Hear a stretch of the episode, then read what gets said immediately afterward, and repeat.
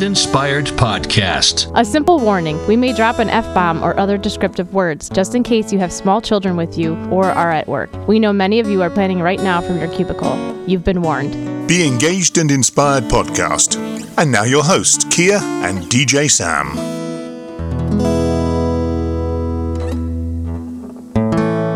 Be Engaged and Inspired podcast. This is DJ Sam. And this is Kia. We have a special guest in our studio today. It is Jeffrey Ecker, who is, I guess, part owner of Engage Connecticut and uh, owner of General Eclectic Rentals. Hi, Nice Jeff. to be here. How you doing? Doing well. Th- Okay. thanks for just strolling by this morning. That's what happens to all of our guests. So, obviously, I know Jeffrey very well. I think he has actually um, been one of my assistants at a wedding that I've worked with you, Sam. I think Yes, yes, yes, many times.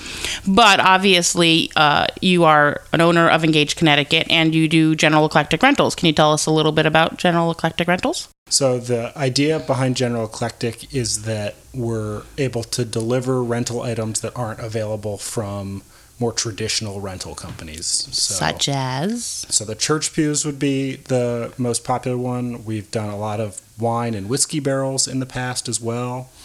Um, we were just doing um, uh, church pews just the other day, uh, and uh, it can be a, a big endeavor to get a bride uh, items that are that size and irregularly shaped. So that's kind of our right, special. so you're talking about actual church pews, the big 16 feet long things that people sit on? well, ours ours are about six. Some of them are up to eight. Uh, but yeah, they're long And they're heavy. and they're heavy. Made They're of long and heavy. Solid wood. Yes. they're made the way they were supposed to be made. They lasted all those years, and then they there's a trick to carrying them, sort of. Yeah, because they were never designed to be mobilized and moved around the country. No, they were not. so how do you do it? Uh, just human labor. There aren't really tricks other than that. I would say the the way I would think about it isn't how we do it so much as um, brides, or at least some of them, demand things that look old, that look high quality, that that have uh, that sort of vintage or antique look to them, and those items often don't come with hinges and aren't light. Ah. You can't remove the feet. Yeah, the feet don't come off. Yeah. So you, you will have a bride that would say, "Well, I'm getting married in the middle of the woods. Uh, I would like to have uh, pews uh, for my guests." That has literally happened several times. Yeah. I just made that up, you know. The the one the the most recent one is what many of them are, which is out in a field. So they were at a vineyard, and it was in an open grassy area, and they had a smallish wedding, and what it ended up being eight eight church pews get lined up as their guest seating. That's got to be an unusual sight to see church pews. in Yeah, the it looks it looks incredibly It's gotta be, it's interesting. gotta yeah, be awesome. yeah. It's awesome. And the thing that people don't sometimes think about is how much time you have to set those things up. Yeah. Thankfully, we were at a venue that allowed us to pull the truck up pretty close. But I know that there have been ex- times that we've been to a uh, venue and they you have to go through an entire building. I'm sure Jeffrey can. I think it was the marquee that you had to go through all of the lower system to bring up church pews through an elevator. So it was a lot of back and forth. Yeah, the the transportation, particularly when it comes to those unique items, ends up being a big part of the cost. You just have to have people and devices that can move them from wherever they're going And time. and time. Yeah. So you, this is not something that uh, you will do uh, after another wedding at some facility. This has got to be you got to plan it hours in advance that you got to set up, and then the wedding's going to happen. Yeah, often the how much the setup or breakdown costs in terms of time and money has more to do with how flexible the venue and the event are. Ah, So if there's plenty of availability beforehand, you can come and casually set them up. And then if there's a hard stop date, you have to remove them very quickly, which can be expensive. yes. Um, if both ends are flexible, it can be a lot easier. The downside is antiques like that can't get left out in the rain. Ah, Yeah, Of course. sure. Of course. And it does take two people to move a church pew. It does. Well, I've I've moved a few every once in a while on my own. But No not, way. Not recommended. Yeah. No. And I know that I've seen you guys uh, move a uh, wine or whiskey barrel by yourselves, but that's usually later in the season. The first wedding of the season, no one's lifting anything by themselves, but typically when you get halfway through a season, all of a sudden you see movers just like lifting up a whiskey barrel and So putting it in place. What's the reason for having a, a whiskey barrel? So, in the same way that the church pews are often a sort of specific aesthetic, aesthetic and stand-in for uh, normal folding seating, whiskey barrels are like cocktail tables, effectively, um, and a Or lot of arches or aisles. Yeah, a lot of brides like replacing any you know table or uh, stand or uh, display that Wi- they didn't like with the barrel. with the barrel. Gotcha. Plus, you don't typically need a linen for that, so that does save No. a little bit of time. And it looks cool. It does look cool. And that, that actually can factor into the uh, being cost competitive because you're not going to dress them. Yep. Um, uh, it also, as we've experienced on a number of occasions, matters if it rains because the whiskey barrels are much less sensitive than something that's dressed. Yep. So you just wipe them off and keep going. And if it's got a linen on it, it's not going to happen. So now, where do you get these whiskey barrels from? Uh, boy. so They're not just lying around outside a package store. No, so we've we've acquired them a couple of times, but the if if I remember correctly, it was these are old Jim Beam barrels, Oh. um, and so f- they've lost it now. But for years, they smelled like, Like- whiskey, and they smelled great. I mean, if you put them in the they're in a warm truck and you open that back up, it's like, whew. And not as much anymore. They, they were interesting. I think some of them actually had gone through two uses. They had been used for whiskey maturation and then uh, had had beer brewed in them secondarily. Wow. Um, so yeah, they're they're neat a neat item. And your collection of things, um, which happens to be stored at the Engaged Connecticut warehouse, um, typically you are a person who really likes finding the authentic thing. You're not looking for the, The typical. replica. Yeah. The you know when you have a sewing machine table that somebody wants to rent, it's actually a sewing machine table, correct? Yeah. the- so so two things on replicas. One, most replicas don't look enough like what they're replicating to be of value to a discerning customer. They look oh. like replicas. And the second is that most things that are replicas are not made of durable materials such that they're good rental items. So if you have an inexpensive wedding and you Yeah. buy something cheap, you use it for a little while, it breaks after that event and you, You throw, it throw it away. away. Yeah. But if you want to rent it or you care about what it looks like, that often doesn't work. Yeah. One of the other things to remember is for people who say, "Oh, it's just cheaper to go buy it than rent it." It's not necessarily true. Well, so that's that's the timing and moving thing again. So imagine you have a rental item that is renting for the same cost as buying it. Um, that seems like a horrible deal until you realize that you have to move it to the place and then move it away from the place. And again, it depends on the venue, but a lot of venues, most brides have it for the afternoon Yes. or one day or at most one weekend. Um, and so at your point of either maximal drunkenness or maximal hungoverness, whatever the timing is, do you really want to go out and move antique furniture That's- on that Saturday? See, that's that's the question. Really gets to the heart of the matter is is that it looks great, and yes, it could be cheap if you bought it, but renting it seems to be the ideal way because you just say, "I want that," mm-hmm. and you bring it in and you take it out. Yeah, if you so the only time I think that probably wouldn't be true is if you're really getting married at home on a family estate or something and you can leave the stuff there. Yeah. But other than that, you're almost always paying a venue for a pretty short period of time and Yeah. it, it makes it all Cleanup is usually an hour to maybe two hours. Yeah. And Kia can speak to this from the planner perspective, but people often think like, "Oh, my cousin's just going to handle it." Your cousin's the one who's passed out. And Yeah, but then you're dependent on cousin Jimmy really doing what he said he was going to do. And showing up Yeah. on the day. Or, and we have this with employees all the time. People, humans, underestimate how much time and energy it takes to move. Forget the pews, folding chairs, right? Mhm. So a wedding planner that's an amateur will arrive at an event, you know, having rented a hundred chairs and think she's just going to like put them out real fast. The reality is, one human doesn't put out a hundred chairs in 20 minutes. It Cannot just be doesn't done. happen. I do it in 25 minutes. I'm just saying.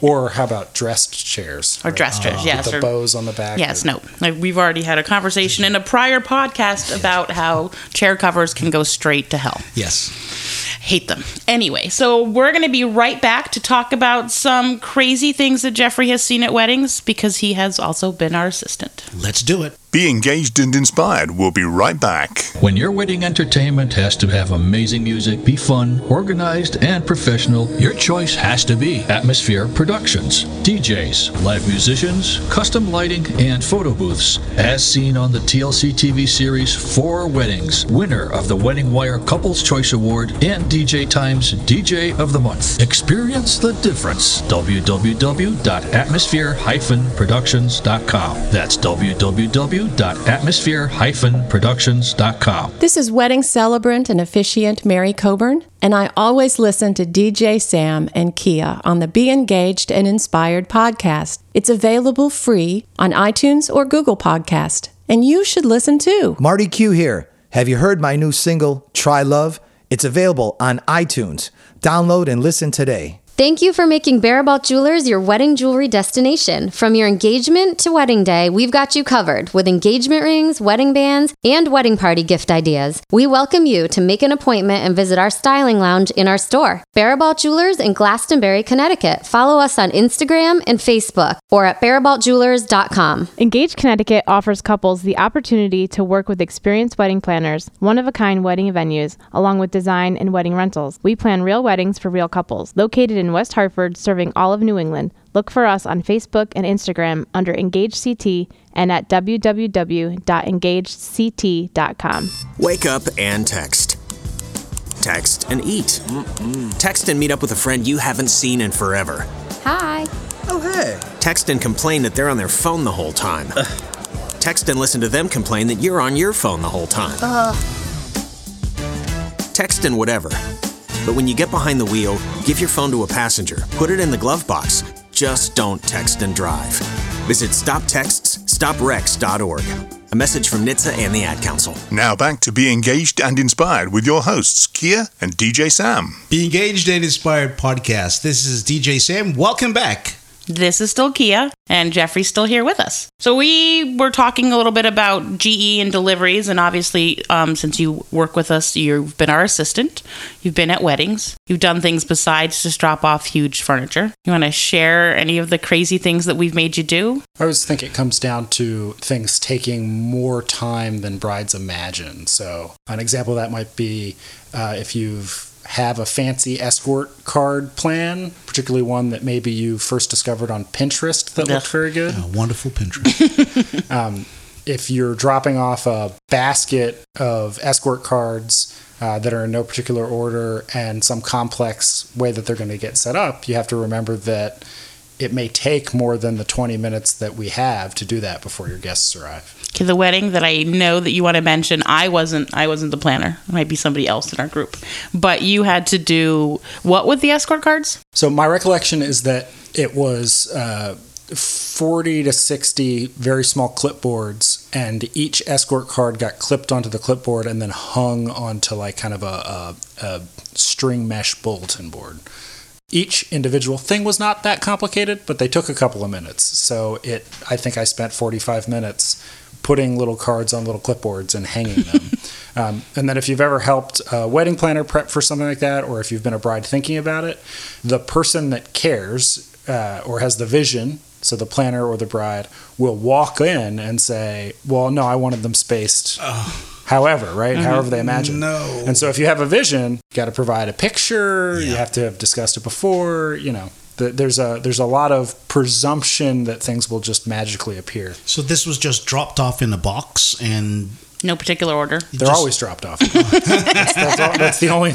I never doubt my ability to know the alphabet until I have to actually go through and like figure out whose last name comes first to put them in order. The, the other way this can go wrong is you can think you're being very diligent and build it out beforehand, but have it be not um, not very tightly put together, kind of loose. And then if you hand it to your wedding planner six hours before the reception, it has to then move between locations without getting destroyed. And that can be hard even if everybody's trying to do the right thing. Like if, say, it's windy. We were at a wedding once where I had to run in heels and catch the escort board that was about to flip That's over. true. That was actually one of the most impressive things I've ever seen.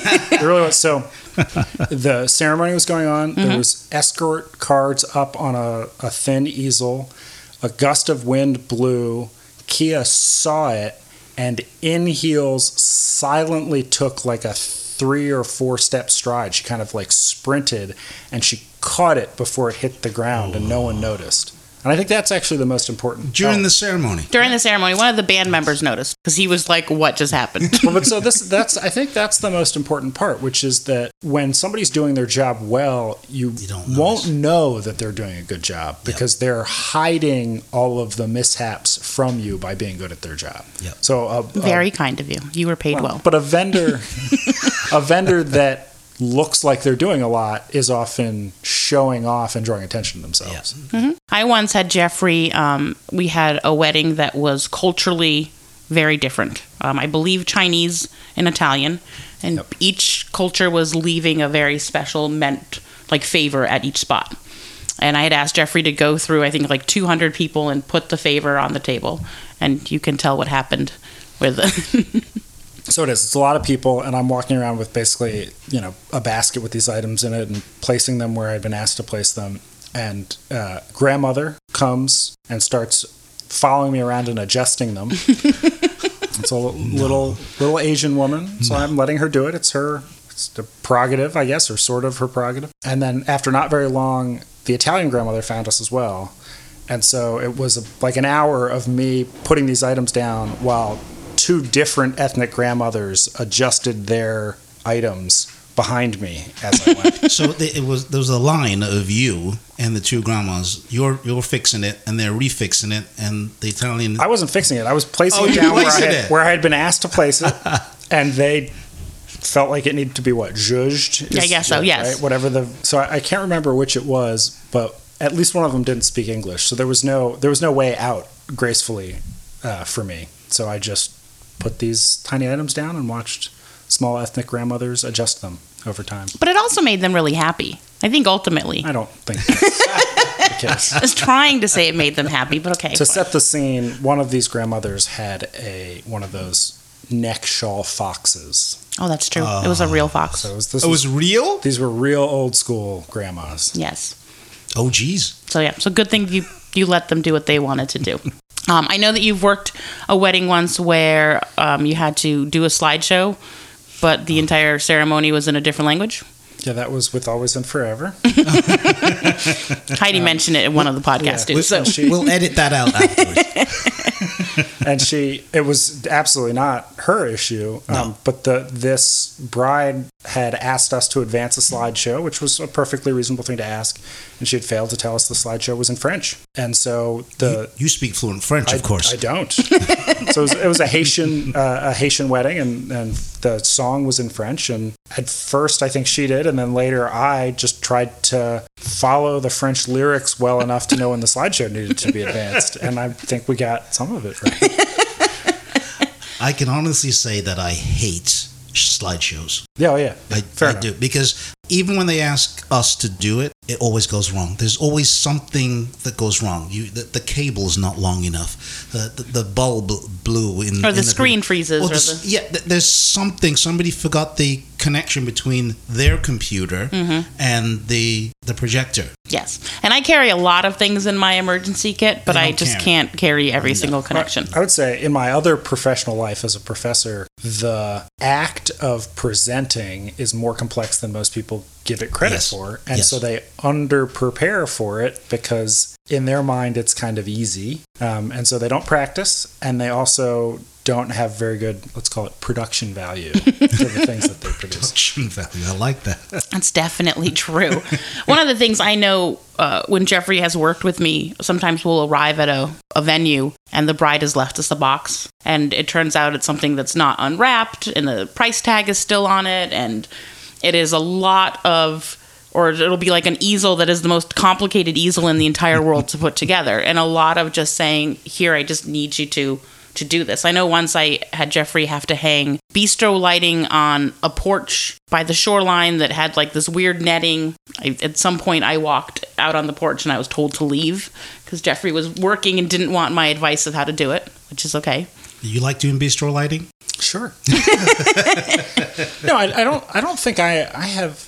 I don't think I feel strongly about the different items. It's that I think people just really consistently underestimate the amount of preparation and manpower that it takes to get stuff set up True. And to And- break things down. and to break them down. And but I think in particular, what they're underestimating, it's not what they imagine is I paid two people to do something that two people can do, and that's that's probably fair.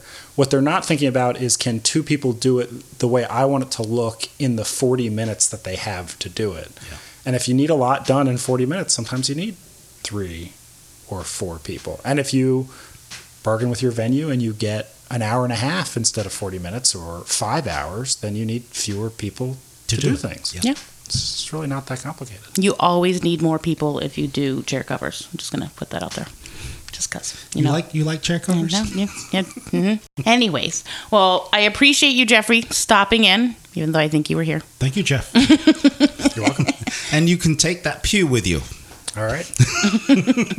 So, any last words of advice? Of course, eight questions you must ask a wedding professional before booking them. Our special free report is available on our website, allthews.atmosphere-productions.com. Learn to shop like a pro from a pro. Thank you, Sam. Remember, you can download us for free off of iTunes and Google Play. If you have any questions or topics you want us to cover, send us an email to engagect at gmail.com and join us again next week. Please. The Engaged and Inspired podcast is copyright and produced by Atmosphere Productions in association with Engaged Connecticut.